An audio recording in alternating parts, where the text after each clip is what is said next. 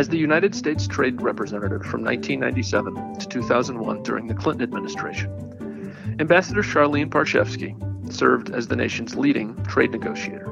She is now a partner at the law firm of Wilmer, Cutler, Pickering, Hale, and Dorr. Today, she discusses the impact of COVID 19 on national and global trade. She delves into how this virus is hitting both the supply and demand side of the economy, and why the United States stand of America First is harming the country's ability to recover quickly. Let's listen in. Thanks very, uh, thanks very much, Nancy. Uh, and Liz, thank you very much. And Andrew, hello. thank you.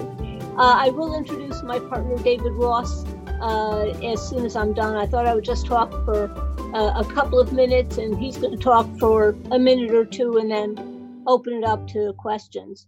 So I was asked to address uh, the uh, COVID situation and its effect on trade.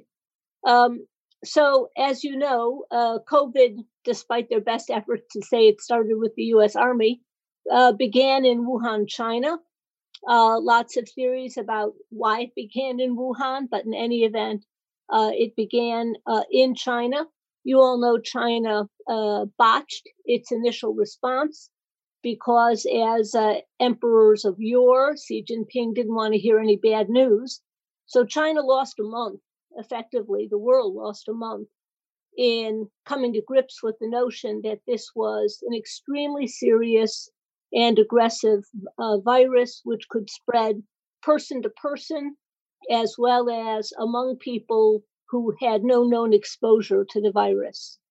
Um, China's economy during this time, meaning January, February, uh, really almost, uh, well, began to collapse, I'll say.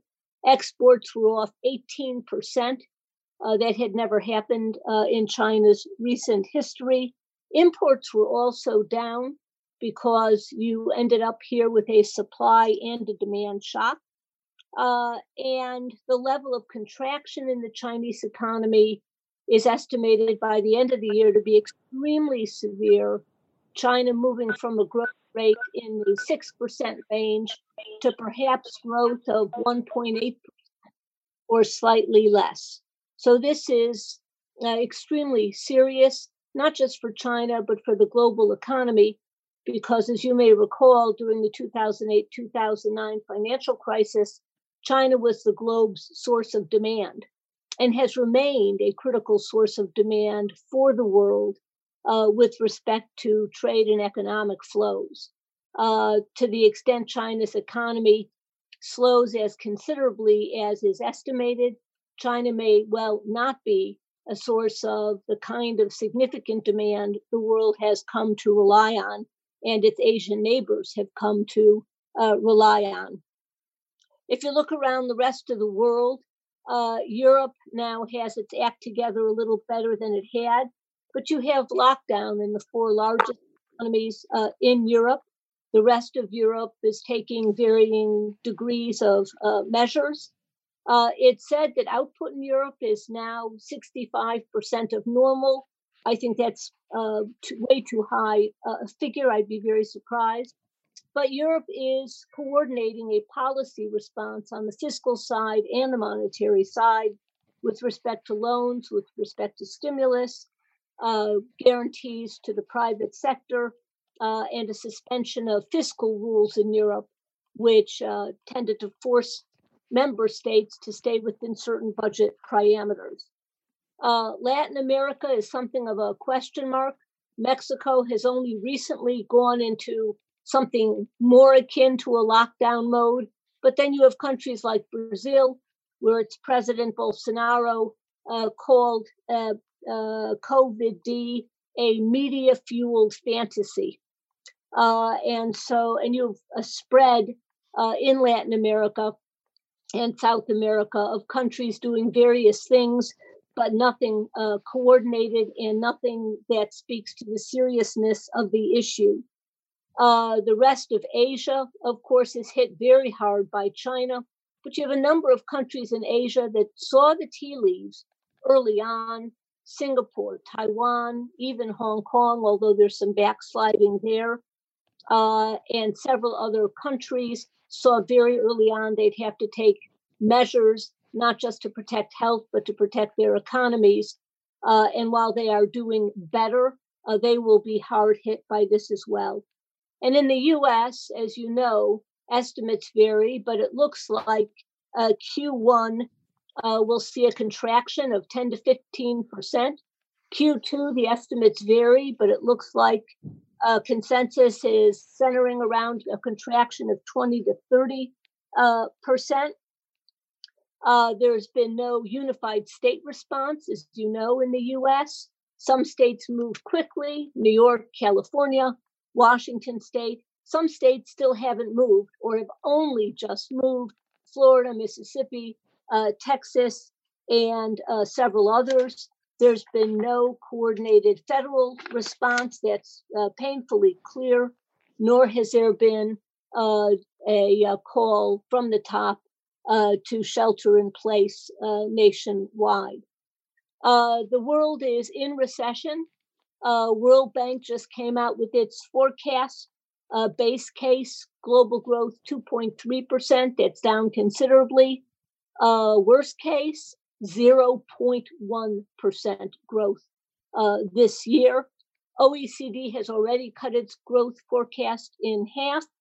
Uh, and um, the World Bank, uh, sorry, uh, and uh, the IMF and others uh, are saying uh, what looked like a positive growth rate for the world of 3%. Uh, we'll see a contraction of uh, 4 um, in 2020 in terms of global response coordinated G7, G20, nada.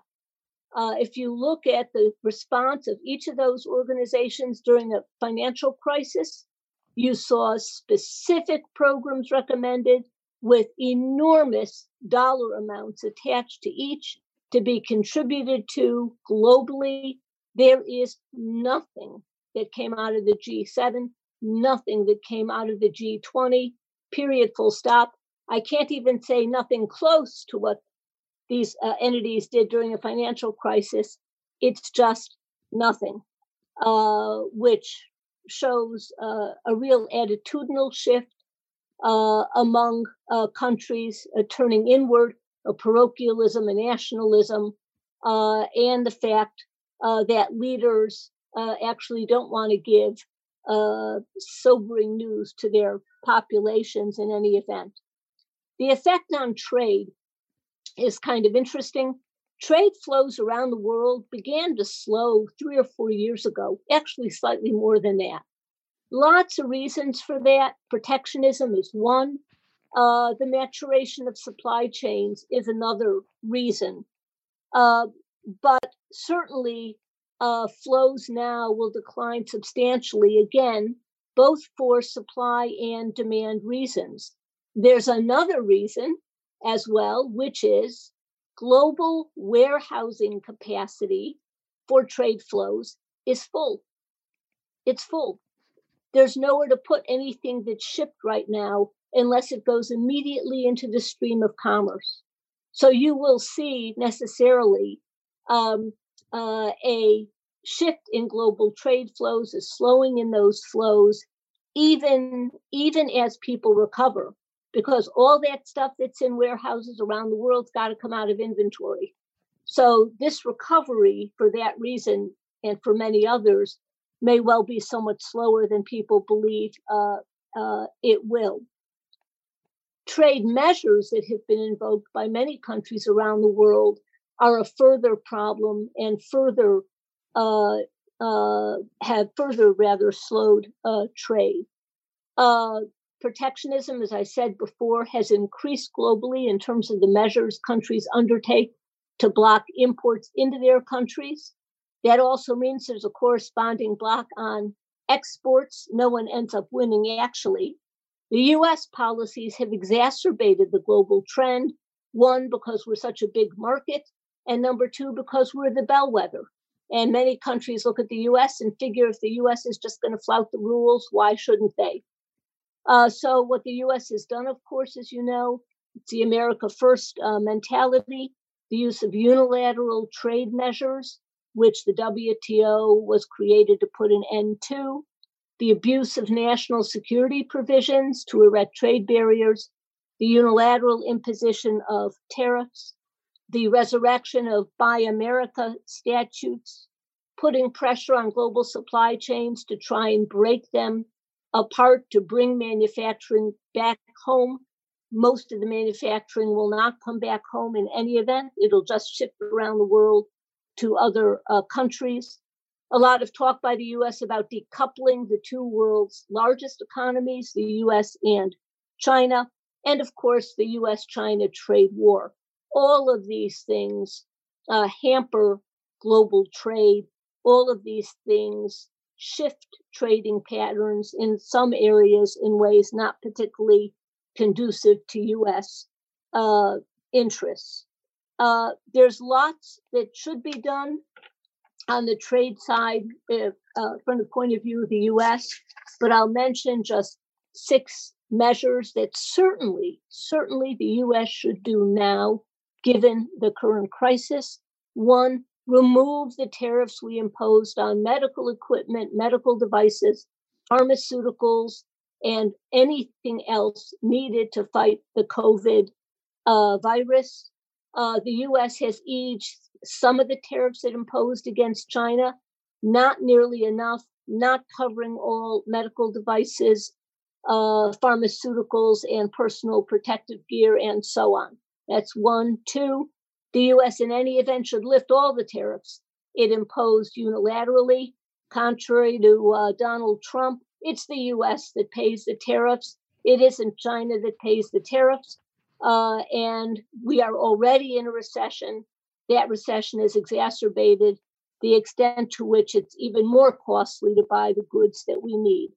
Third, wave Buy America requirements. We need more imports of uh, critical medical goods, not less imports.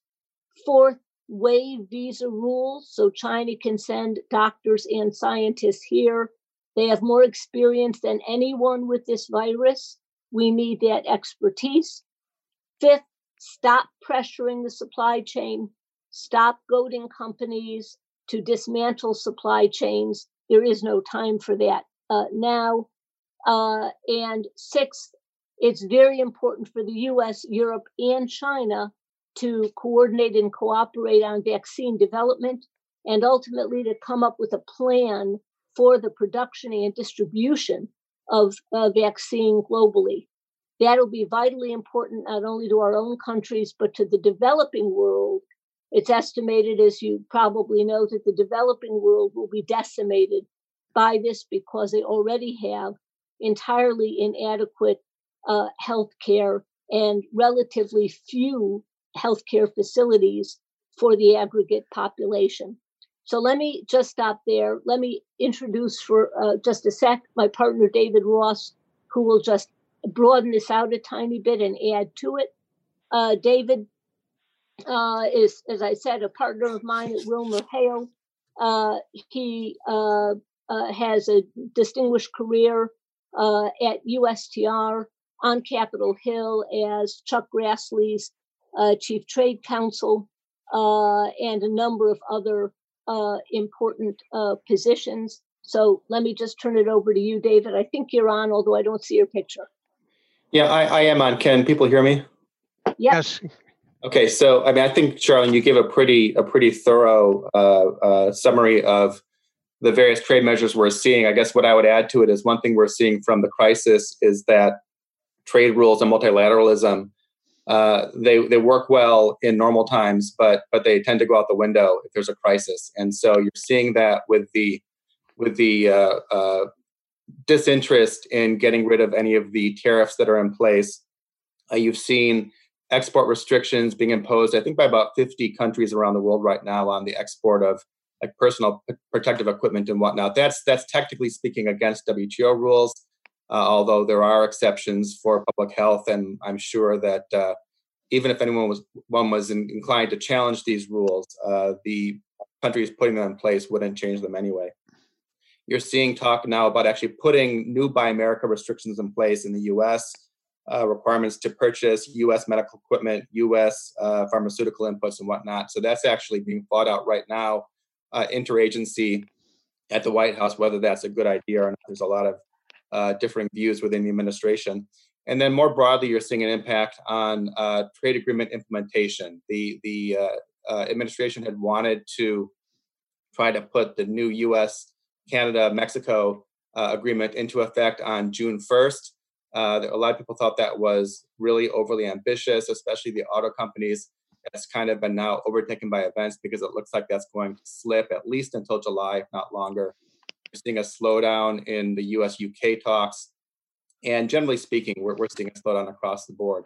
I guess the only other thing I would say is, in addition to the international effect, of course, you're also seeing an intense impact on US trade inside the country. Uh, we have a coronavirus task force at Wilmer that gives us pretty good visibility across the range of practices, and we're seeing intense impact across all the things that the firm touches on. Just one example being the Congressional Relief Program, the CARES Act, uh, that was enacted into law last week, has a $350 billion new loan program for small business. Uh, we're seeing intense client interest in that. It looks like that program is going to be oversubscribed uh, pretty quickly. It's opening up tomorrow. There's a $450 billion loan program for, for the broader uh, US economy, which is just getting going, but in, intense interest in that. Uh, we're seeing a lot of, of uh, interest in how com- companies can work together uh, to cooperate to develop new products like, like ventilators, notwithstanding the antitrust laws. We're seeing a lot of activity in the security space with uh, re- re- uh, disclosure requirements and whatnot. So just a myriad of, of impacts across the, the firm uh, that just reflects what's going on uh, in the trade environment uh, in the U.S.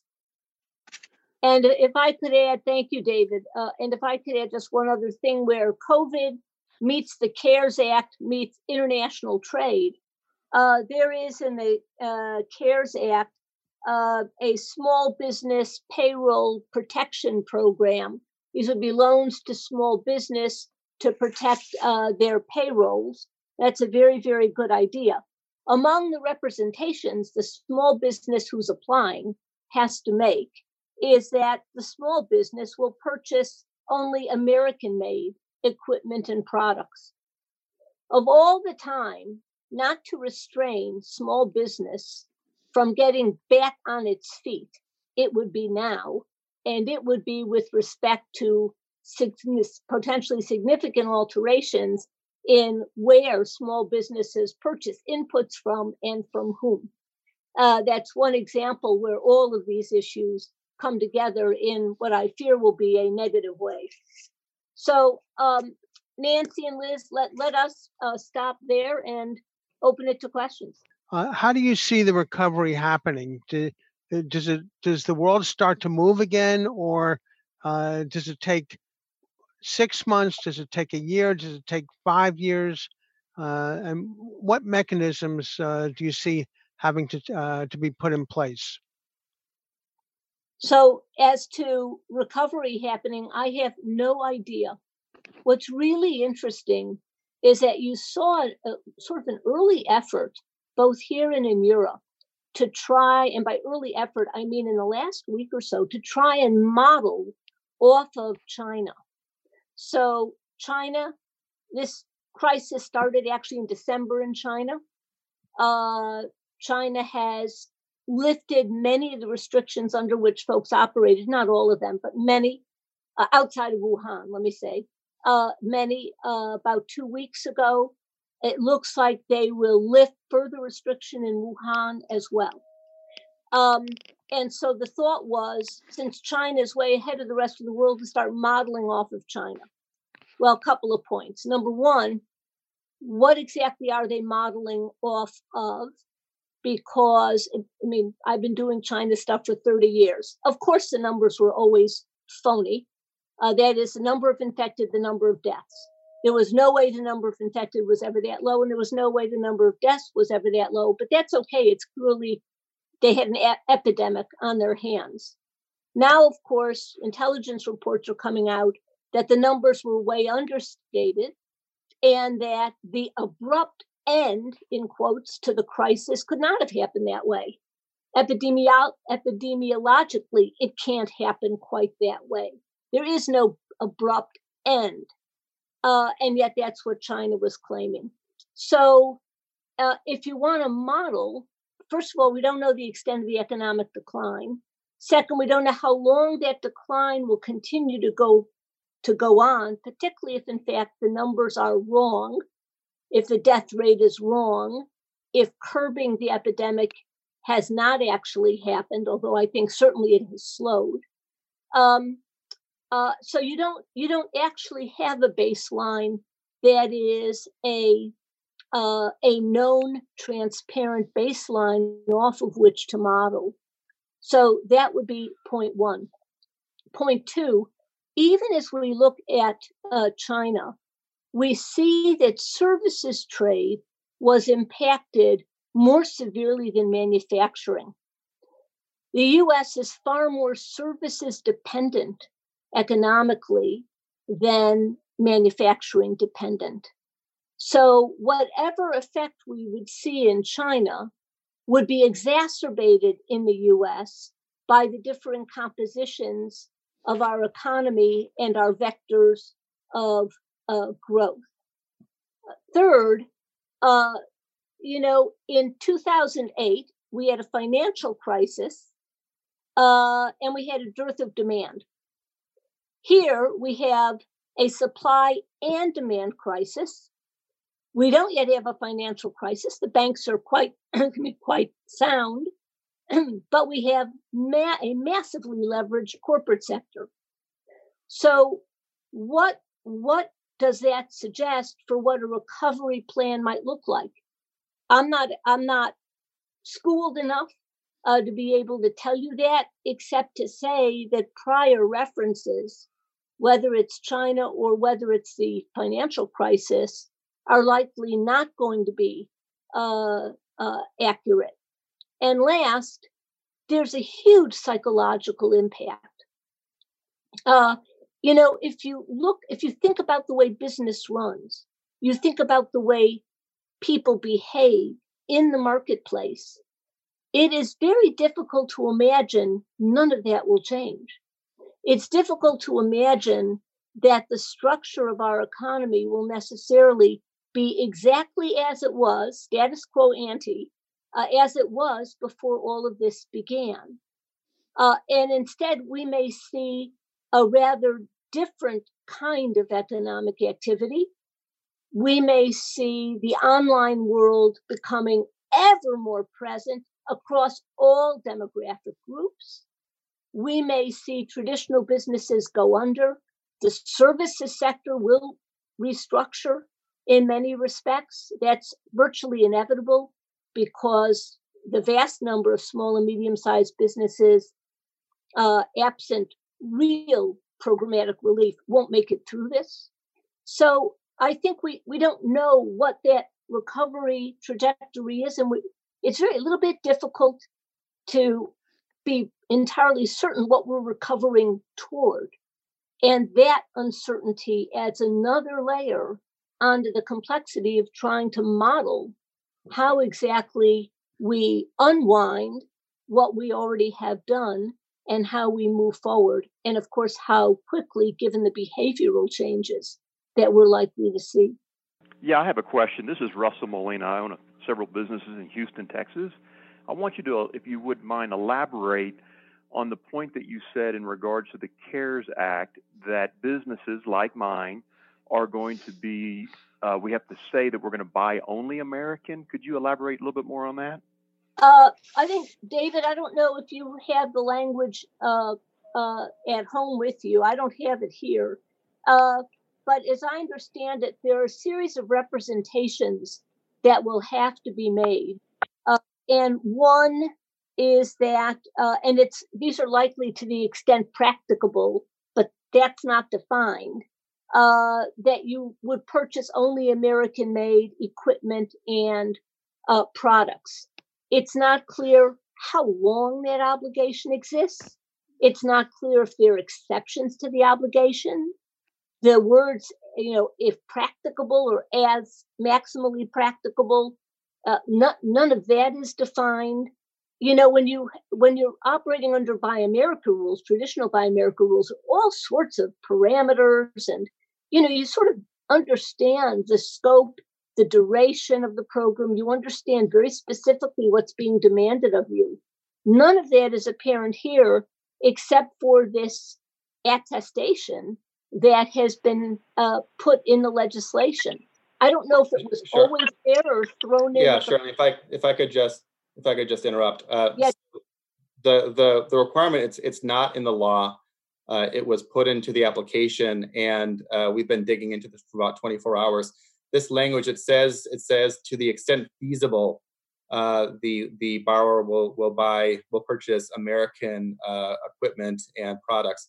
Uh, it turns out this is actually language that that is uh, contained in, in, the existing small business loan program. So this isn't a new uh, language, but it was a surprise to everybody that it ended up in this particular program. Uh, we've been talking to staff in the congressional committees that that oversee uh, the administration for trade issues, and they were surprised. And I know the small business committee was surprised to see this. And there's some some view that this is an inappropriate condition to have uh, in a program like this, which is a crisis program that's supposed to have very very low barrier of entry requirements. So it may be uh, that that requirement will fall away uh, before the program really gets up and going. I know it's under under discussion right now. While while uh, while this crisis has been going on, Saudi Arabia and Russia decided to get into a price war relating to oil, and I'm just curious what your perspective is on the dynamics around that, uh, and given that oil demand, given what's going on in economies around the globe is is is in the process of plummeting um, while they are opening up their spigots. I'm just I would just be interested in your in your perspectives on that. Well, obviously, the timing of this was uh, inopportune. Uh, the question for for Russia, for Saudi Arabia, is who's who is going to be able to exert maximum influence on price. Uh, and from the Saudi point of view, obviously, it's Saudi Arabia uh, that believes, although this is not the case, that it has the fiscal space uh, in which to have prices plummet. Uh, Russia's view is quite different uh, and wants to be in much uh, greater uh, control. of course, for the U.S. shale industry, which is a high cost industry, low oil prices is not good uh, the industry needs higher oil prices, much higher than what you see now, uh, and higher than it's been actually for uh, a while. Um, it isn't just the White House that has basically said to the two of them, you've got to stop this. Uh, a number of countries, uh, particularly European countries, have gone to both Russia and Saudi Arabia to say this is not the time for a crisis. This is not the time to be engaging in the kind of behavior you're engaging in. No one needs it. Um, and in theory, as you saw uh, or heard from the news today, there is some understanding uh, that exists between Saudi Arabia and Russia um, that this uh, price war will stop. Uh, I don't. I absolutely have no way of knowing if that's true or not. But a number of countries are leaning on both of them to cut it out. While the outlook is grim for both the United States and the global economy, Charlene Barshefsky says there are a number of things we can do to move toward a faster recovery. One, remove tariffs on medical supplies. Two, lift tariffs on all imported goods. Three, waive Buy America rules, especially for small businesses. Four, waive visa restrictions that are currently preventing European and Chinese doctors with experience treating COVID 19 patients from entering the U.S. Five, stop pressuring supply chains. And six, begin coordinating with other countries to develop a vaccine. Learn more about how No Labels is bringing together a coalition of bipartisan leaders to stop this virus, save lives, and get Americans back to work at nolabels.org. I'm Ryan Clancy, and this has been an episode of Gridlock Break a No Labels podcast.